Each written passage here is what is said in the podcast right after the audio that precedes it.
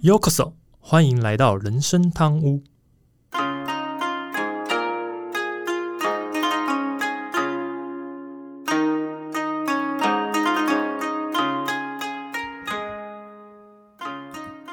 话说今天录音的是九月十六嘛？嗯哼，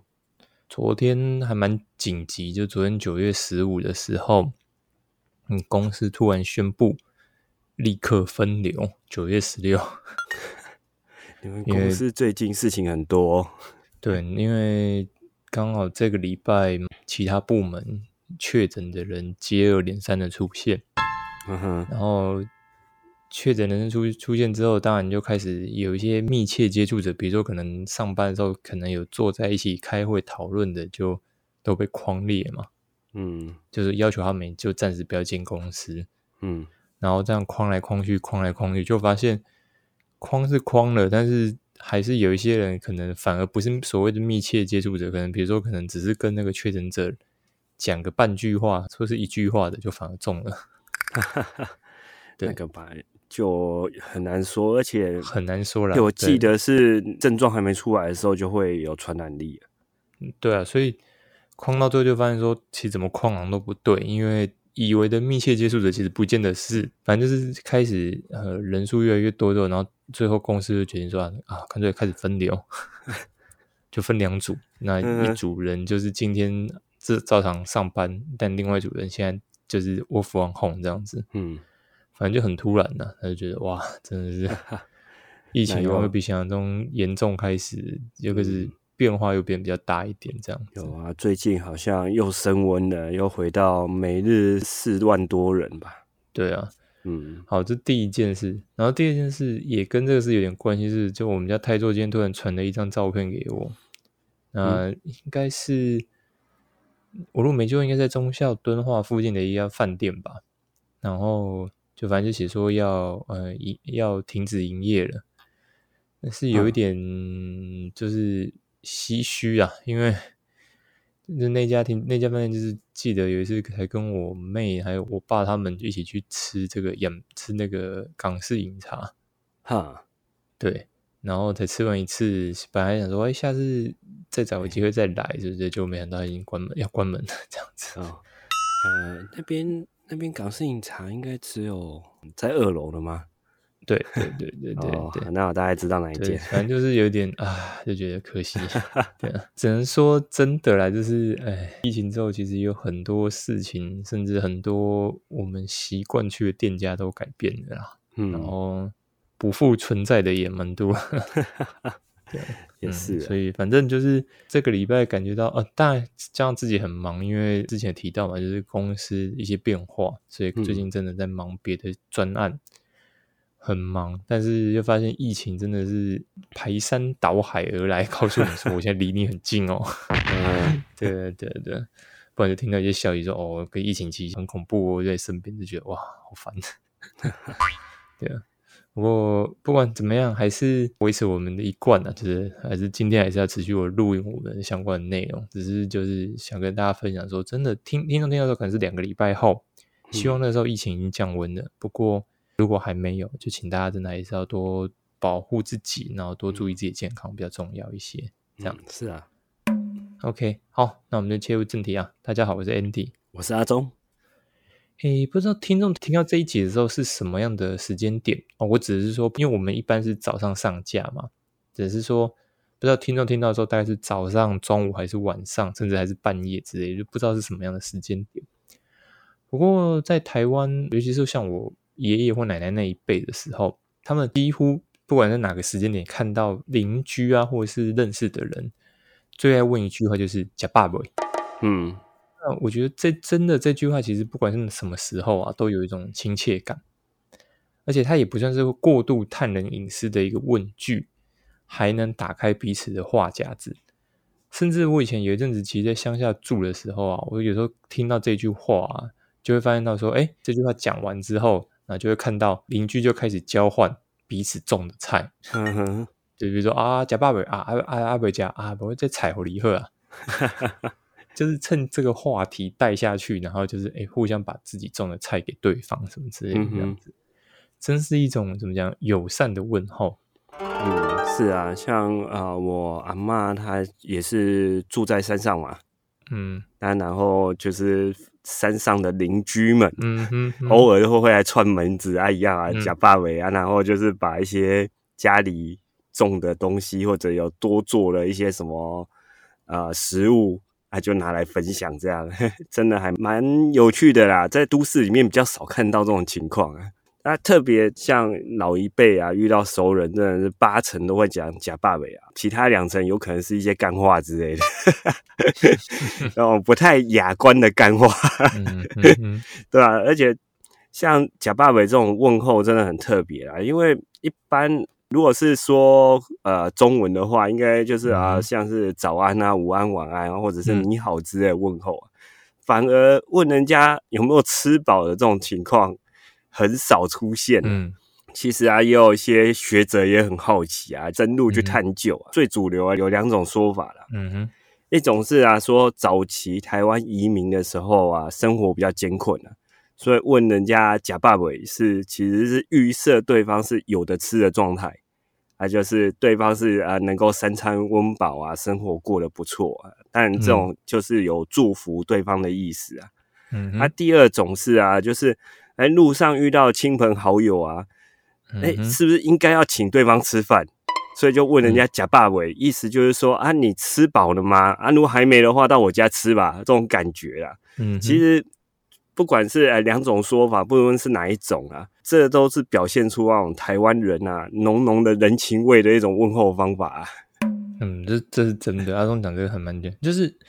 呃，反正以前在乡下的时候，我就喜欢跟着爷爷奶奶、外公外婆啊走来走去嘛，嗯，然后发现他们动不动就问这句话，然后就觉得说，哎，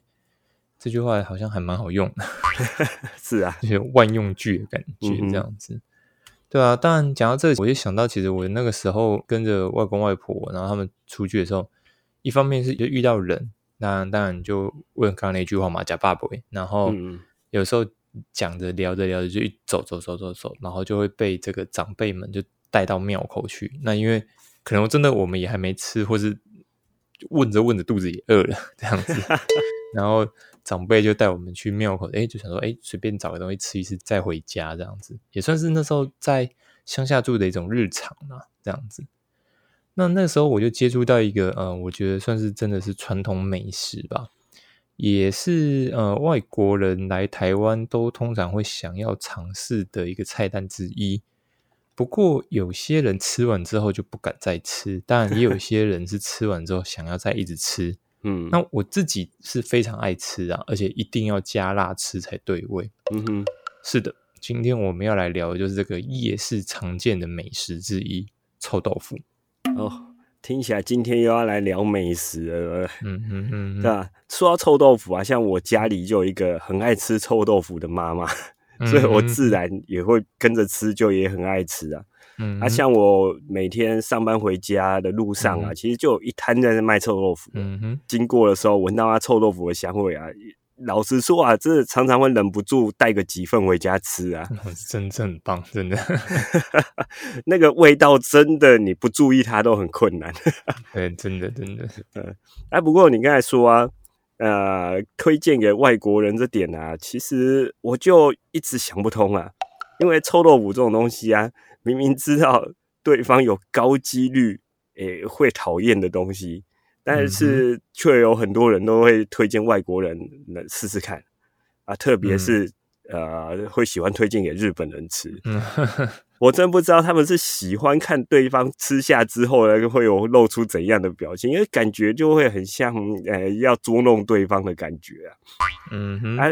对我们来说啊，臭豆腐是好吃的，因为我们从小就习惯那种又臭又香的那种味道啊。但对于那种没吃过的人，大部分都是没办法接受的啦。就像啊，我们很多人也没办法接受像日本的纳豆啊、那个黏黏糊糊啊，有一一个特殊气味啊，或者是像呃越南的鸭仔蛋那种长相非常奇特的食物，呃，我们一样也是没办法接受这种特定个别地区的美食啊。可是这个这必须这样讲啊。呃，我觉得捉弄是一回事，嗯哼，可是呃，你真的觉得好吃，你会推想推荐给别人吃，我觉得这是很合理的一件事情。如果你自己本身觉得它不好吃，你要推给别人吃，那就很怪。对，可是像我自己觉得它真的是好吃，当然就会想要介绍一下。那那有的人敢吃，有人不敢吃，那就另比如说你不要讲说臭豆腐，你光另外一个东西，有些传统美食，比如说呃那个面线上面有香菜，嗯，你到底要推荐还不推荐？啊，有人不喜欢吃香菜，有人不敢吃香菜，可是对我而言，面线加香菜算是很正常的一个行为啊。是啊，所以我说我们会觉得这好吃才会想推荐呢。嗯，那只是说对方不能接受，这个真的是有时候是个人因素，没办法控制的事情啊。对啊，你没办法控制。就是你刚讲纳豆，我也不知道哎。我去日本那么多趟，你如果叫我直接生吃纳豆，我真的没办法。就你给我一盒纳豆叫我吃，我没办法。可你如果说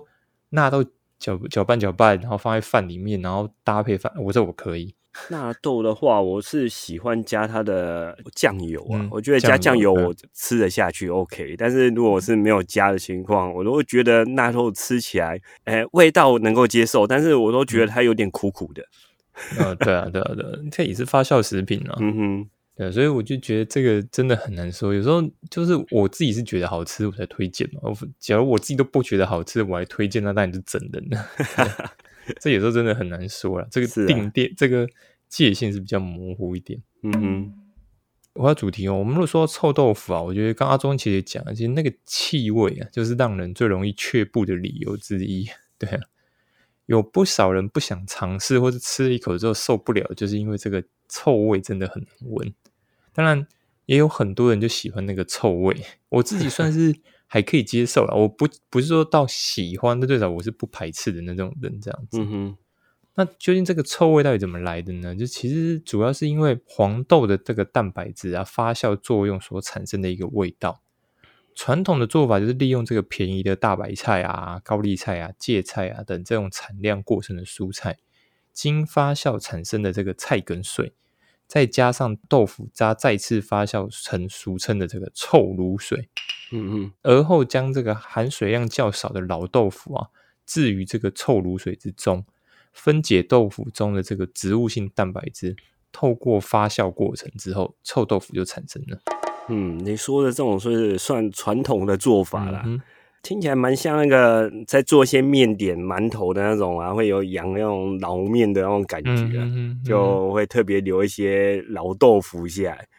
但传统做法的缺点就是啊。这个制作时间都要很长啊，因为要让那豆腐发酵啊，去分解那个蛋白质啊。嗯哼，那有时候我可能制作时间要长达几个月的时间。嗯，那后来啊，像新竹食品工业发展研究所，他们就筛选出一些可以制造臭豆腐的菌种啊，就像类似乳酸菌那一种，然后它可以缩短去培养这个臭卤水，让那个制作臭豆腐的发酵时间啊缩短到一个月。嗯，后来他就把这种臭卤水的发酵菌的技术啊转给民间呢，那可以说是啊用那个科学的力量来生产天然美味的臭豆腐了。嗯，这也就是科学进步的一个价值嘛，就是当我们找到了真正发酵的关键或者什么，那就可以来加速产量的。我觉得这当然就是科学的力量这样子。嗯好，那回到我们我前一段讲的那个整个做法，大家会想说，哎。那其实这么特殊的这个相对应的整个发酵，不又的菜用菜梗水又变成臭卤水，然后再把豆腐放进去，这么奇怪的做法到底是怎么发现的呢？据说在这个清朝年间，有一位叫做王致和的读书人，他去北京赶考，因为古时候其实呃要考试，就是我们之前提到什么状元啊这些相关，就是你要去北京嘛，进京赶考这样子。那他就去北京考试，结果可是很不幸的名落孙山，就没有考好。这时候他又没办法直接回自己家乡，所以他就刚好留在北京卖豆腐。就有一天呢，他就自己做了很多的豆腐，结果没想到买家却比他想象中来的少很多。就他认为那一天他会应该会有很多买家来买，就他就做了很多，结果发现没有。那怎么办？就剩下一大堆豆腐都卖不掉。然后当时又天气又很热。那眼看这些豆腐啊，到了傍晚呢，就会发黄发酵，然后接下来就会发馊臭掉这样子。嗯哼，这个王志和这位读书人，他就突然急中生智，心想到说：小时候他记得他妈妈说过，这个食物就要放久一点啊，你再在上头撒盐巴，像是腌萝卜干一样。或许这个方法也对豆腐有效，那不妨来试试看。所以他就尝试在豆腐上面撒盐巴，这样子，在豆腐上面撒完盐巴之后，就把这些豆腐抬到后院去放着。那他也就暂时反正就放着嘛，他想说反正这样就是一种怎么样另类的保存。结果有一天，王志和到后院读书赏花的时候，发现哎呀，怎么闻到一股浓浓的臭味？然后他就发现说，哎，之前他放到后院这个豆腐上面的霉不见了。然后却发出这个味道，觉得很奇怪。于是他就试着尝了一口这个霉菌消失的豆腐，他发现，哎呦，味道却很好吃，而且非常的可口，这样子。嗯，哦，由此可证啊，王志和为什么考不上，会名落孙山？他应该是又要吃银杏啊。那我要撒完盐巴之后就放着啊，完全就。忘了这件事情，还要哪一天碰巧闻到有臭味的时候，才发现，哎，原来我有放豆腐，真的。那不过这有时候还蛮佩服像古人哦，古人这种啊，那种看起来哈已经是坏掉的食物啊，而且像是已经特别已发出那种呃臭味的，我想正常人都不会想吃吃看，竟然像王志和还愿意把它放进嘴里尝试。但他真的都不怕吃坏肚子，就就是就是怎么说，非常的有胆量啊！真是，对他他节省也节省到这种程度，真的是太厉害，非常非常厉害。啊，不过啊，真的，呃，现在在中国啊，确实还有王致和这个臭豆腐这个品牌啊，嗯哼，其实他在超市就可以买到一整罐装的。嗯啊，不过啊，这个臭豆腐跟我们台湾的臭豆腐有一点点不同啊。王致和他的臭豆腐整体来讲，我觉得看起来比较偏向豆腐乳的状态，而且我看他们吃的方式是整块夹起来之后，也类似像豆腐乳，他们会配饭啊，或者是配馒头这样吃。所以啊，它是本身就有调味，而且会吃起来是偏咸的，然后它也不用另外再做一些调理，像煎、煮、炒、炸的这种。烹饪的动作，嗯啊，不过啊，吃完的感想都跟我们现在在吃臭豆腐一样，就是味道都很臭 啊，不然为什么叫臭豆腐？对不对？当然，这臭豆腐很臭，当然很合理啊。嗯，对。不过其实，呃，臭豆腐的这个由来啊，其实算是众说纷纭。我刚讲的那个版本啊，也只是一个比较多人流传的版本，因为啊，我在上网查的时候，我发现。最厉害一点是，连王致和这个人啊，他到底是康熙年间的人，还是光绪年间的人都不一样。OK，呃，有多少人不知道这两个差异很多哈？我记得以前我们学一口诀叫做康雍乾、嘉道显、同光宣。康雍乾就是康熙、雍正、乾隆。嗯，对，康雍乾嘛，然后嘉道显嘛，这是嘉庆。道光、咸丰，嗯，同光宣是什么？同治、光同治、光绪。哎，康熙跟光绪差这么远，就是一个是呃清代初期，一个是清朝末期。对，就这也差太远了吧？应该几百年有哦。呃，这样算起来可能有近两百，一定有有几百年有，对，两百年的落差。对，这说法就真的完全不一，还蛮恐怖。对，好，那另外一个是呃，有一说是说王致和其实他是呃他在自己做出臭豆腐之后，也真的开始大卖之后，然后他就有一次去考试的时候，他用臭豆腐为题，因为大家都写通，大家那时候那时候就会写什么啊，就是呃礼义廉耻或孝道什么为主题，就写这种文章的时候，就他反而反向，他拿臭豆腐为题来写。就没想到大获好评，得中举人，对啊，甚至后来是是任这个奉天府铁岭知县，然后后来又升迁到河南卫辉知府之职。你看这听起来多不一样！前面说他名落孙山，然后去卖臭豆腐，这边又说他因为臭豆腐写的一些写的一个题目，就哇，这样升到多大的官去这样子。甚至另外一个我们听过名字叫做张之洞。特地为了王致和的臭豆腐铺写牌匾，叫做素存坊，然后另外一位黄体芳也送了一匾臭名元阳的这个匾，因为这些地方就是到最后变成啊，臭豆腐得到了这个朝廷命官的认可，从此身价大增。也因为这个原因呢，所以臭豆腐后来不但是民间小吃，甚至传进皇宫之后成为御膳。可见那个主考官，嗯呃，是吃货，很爱吃东西。真的觉得东西好吃这样不。然说臭豆腐以臭豆腐为题目，还可以中举人，对啊，这太厉害啊！不过这种啊，那种明清传说啊，就真的是口耳相传嘛，所以也很容易出现那种误传的情况、啊。真的，就连我举例啊，像啊、真奶的起源，我们之前聊过嘛，嗯哼，这么近代的都还有，哎，起源到底是谁都还说不清楚的状况，更何况是那种一两百年以前的事情啊。其实现在现在都很难去考究那个起源是哪时候，到底是康熙还是光绪还有王真治的真的，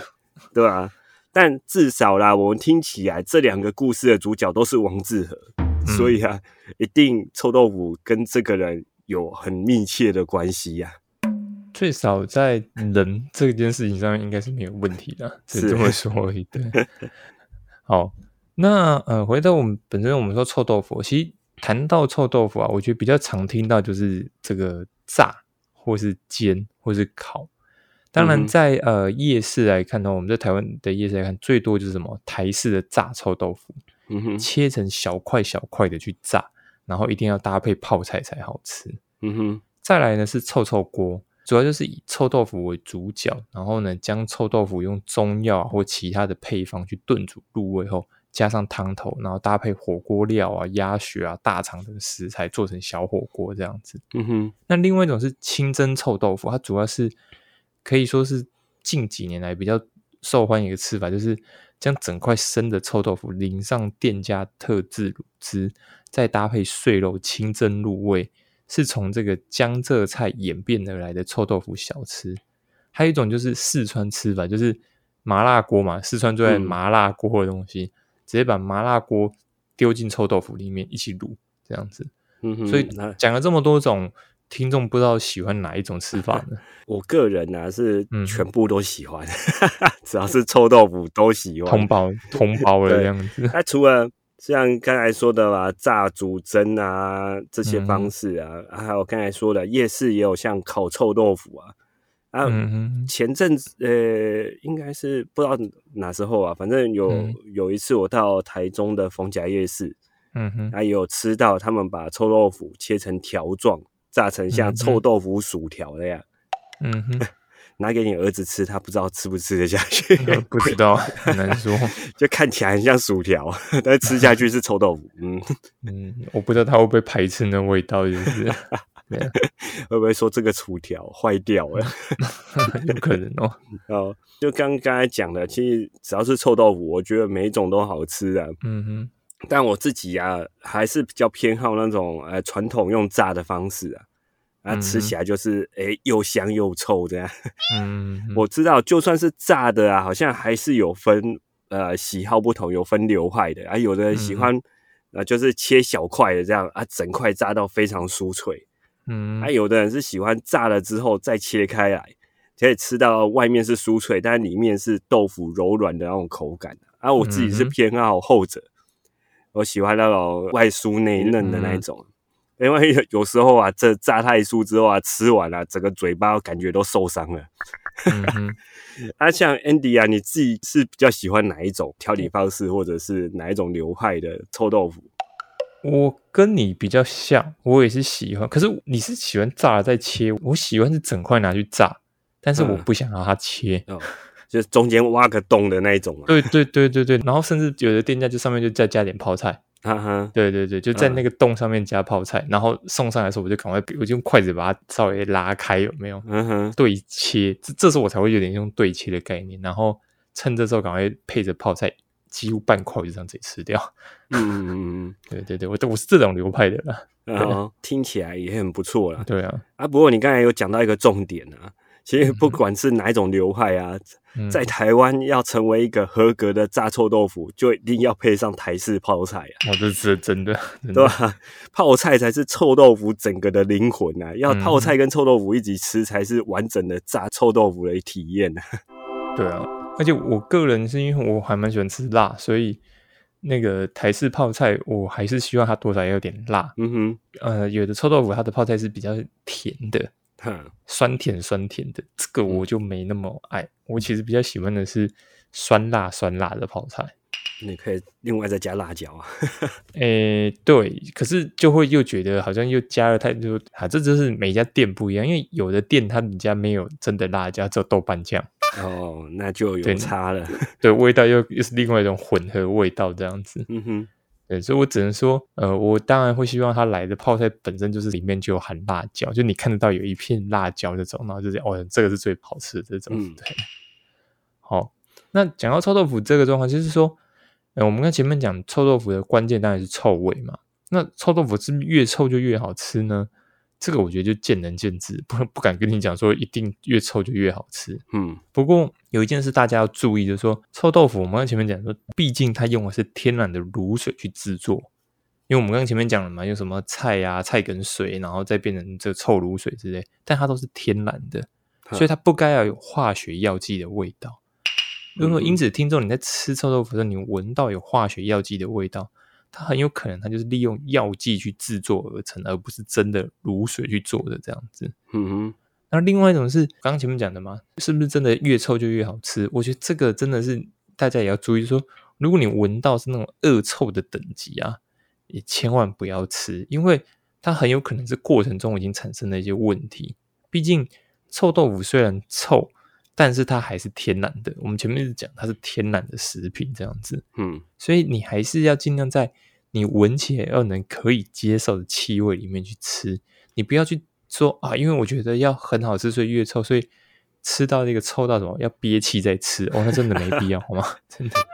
对啊，嗯。这种太超过的臭味，请你放弃那个豆腐会比较好一点。嗯，是啊，那像我们刚才讲过嘛，就是传统的制作方式，呃，现在快一点可能一个月，但以前可能要好几个月才能做好。所以啊，嗯。那就有一些不孝的业者，就是跟刚才讲的一样，就会用一些化学药剂去制作那个臭卤水。嗯哼哼，啊，它真的就是速成哦，就是嗯数小时或者是数十分钟就可以让放进去的豆腐变臭啊。嗯哼，想也知道，这种呃化学药剂啊，通常都不是什么食品添加物啦啊，所以它也不允许加入食品里面。嗯，现在研究出来，就是那里面的那些化学药剂啊，还是有些都是公认的，就是会致癌的一些物质。嗯啊，像是之前还有看过新闻，就是臭豆腐的卤水啊，它不是用蔬菜做的，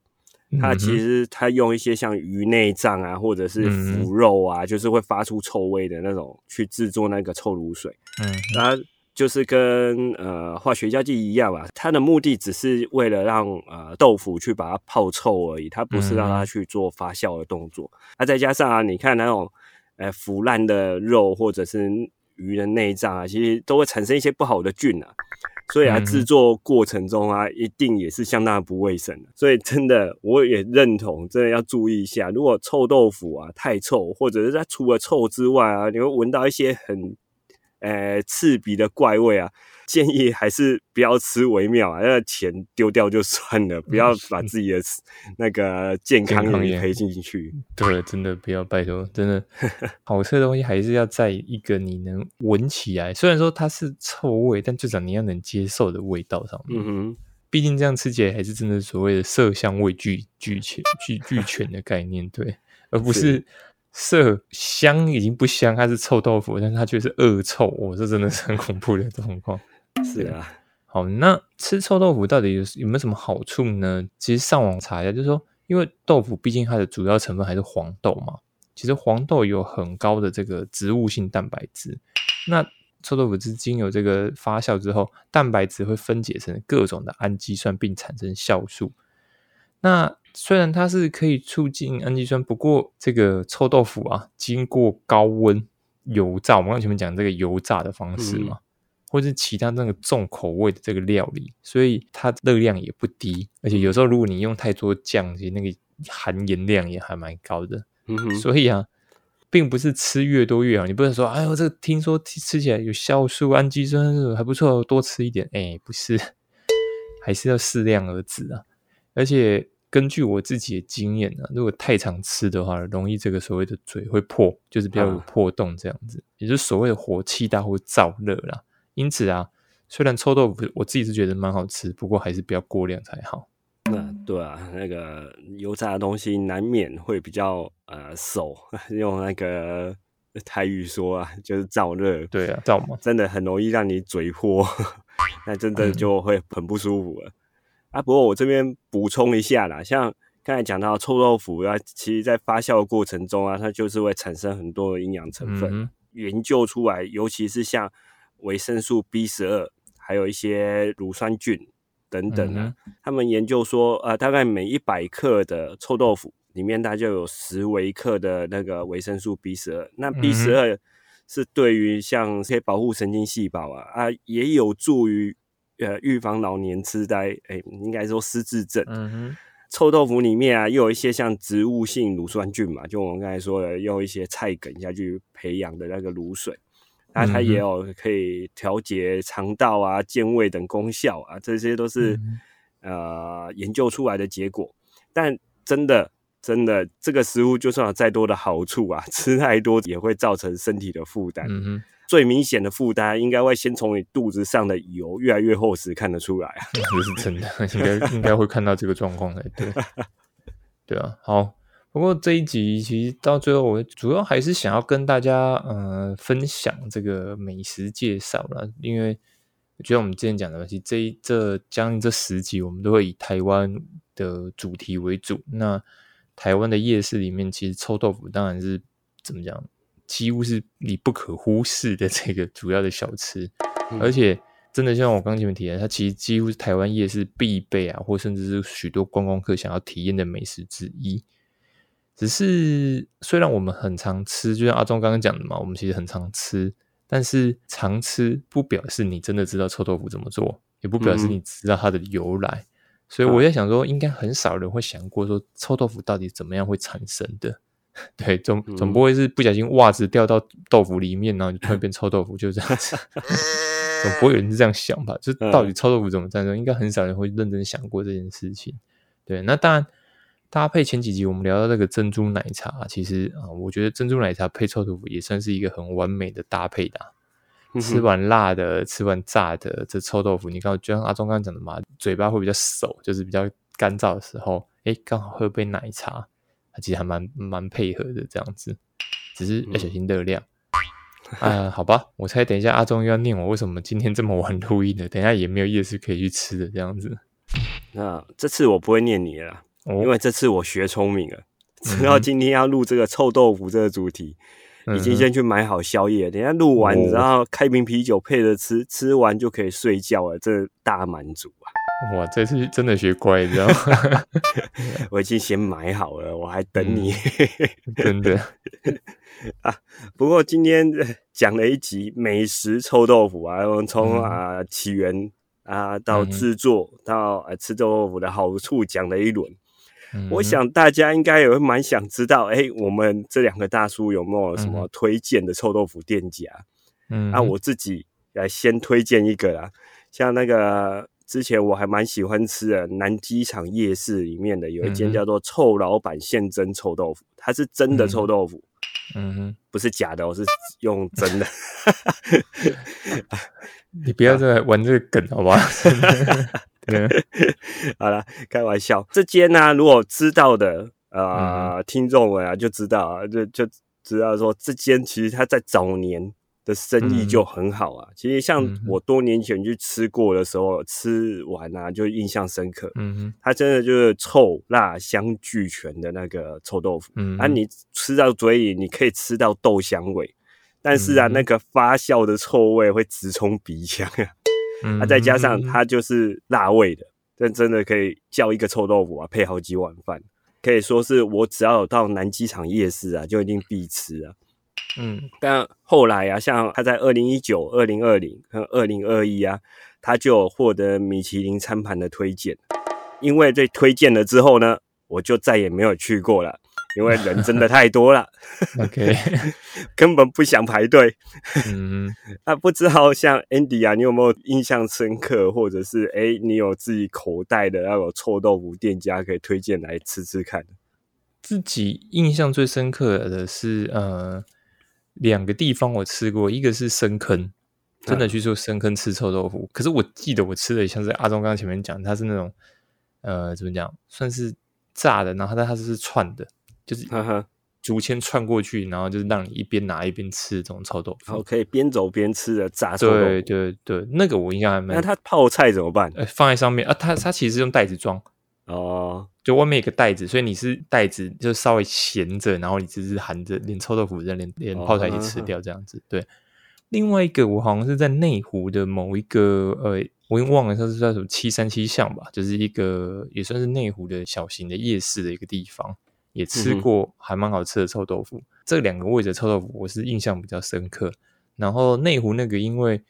呃之前因为公司在附近，所以我还比较常去吃这样子。哈，好，那但是因为后来真的有跟阿忠一样，就是当然也因为疫情啊，才是就比较少有机会去吃。因为跟呃，尤其像跟我们家泰做，因为我们家泰做算也算还蛮爱吃的，那蛮多都是去夜市才有机会吃。嗯那那时候我们去夜市里面，其实有一家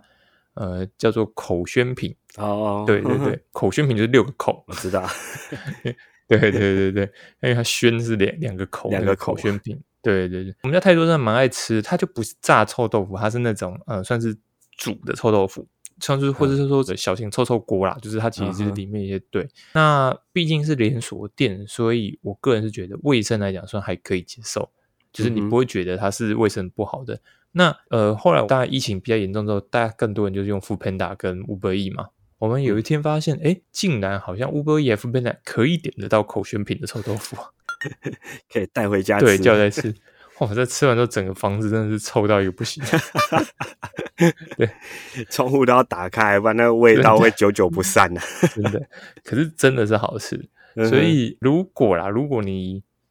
就是突然想吃又没有跑多远，我觉得口宣品用 Uber E 或 f o o p a n 看看家里附近有没有点一次是还不错啦，偶尔吃一次是还还可以接受的这样子。嗯哼，对啊，所以如果你要问我说，哎，外面的话，我觉得那当然就是深坑的臭豆腐，真的值得老街那边真的值得去去吃吃看。嗯对吧？但是就像阿忠讲的，去到深坑排队哦，我就跟你讲 要有心理准备。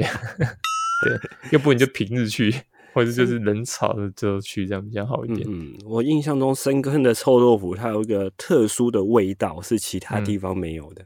对，嗯，所以我对于深坑的时候，我觉得是这相对来讲印象比较深，比较好吃一点。对啊，那这反正听众如果有兴趣，有机会了就去去走走的时候，去逛老街的时候，可以顺便去吃吃看这样子。嗯对啊，不然就像我讲的，就是如果在家的话，你就点点口宣品这种，但它不是炸的啦，它就是煮的臭臭锅，那配上一碗白饭当晚餐，就是呃，对，你是配臭臭锅的配，这还算还算蛮不错的。对讲的我都开始饿起来了。等一下不是有人说蛮好宵夜的吗？对吧、赶快赶快赶快结束啊！我要吃东西啊。啊，好，好了，那反正这一集主要还是跟听众介绍，那也是希望听众呃有机会在这疫情的严重，而且就像一开始讲的嘛，真的现在很认真的跟真的是很慎重的跟大家认真讲，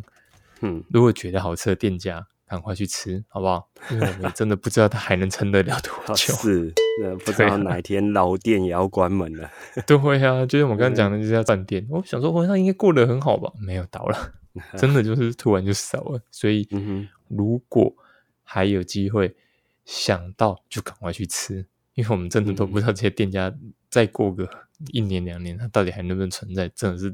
大家都说不准。所以嗯，请大家心动不如马上行动。真的就像阿忠这样，记得赶快买回来当宵夜吃也不错。对啊，好了，今天节目就到这边了，我是 Andy。我是阿忠，如果你还有任何想要跟我们分享或讨论，都欢迎主页有个资讯栏，里面有回馈网站连接，信箱、粉丝、IG 私讯留言给我们哦。另外，目前开放小额赞助，听众如果喜欢我们节目，也希望你能赞助人生贪污，让 Andy 和阿忠能出更多优质内容。如果使用 Apple Pay 的听众，也请你不能给我评价，让我们给大家鼓励。好的，我们下周见，拜拜拜。拜。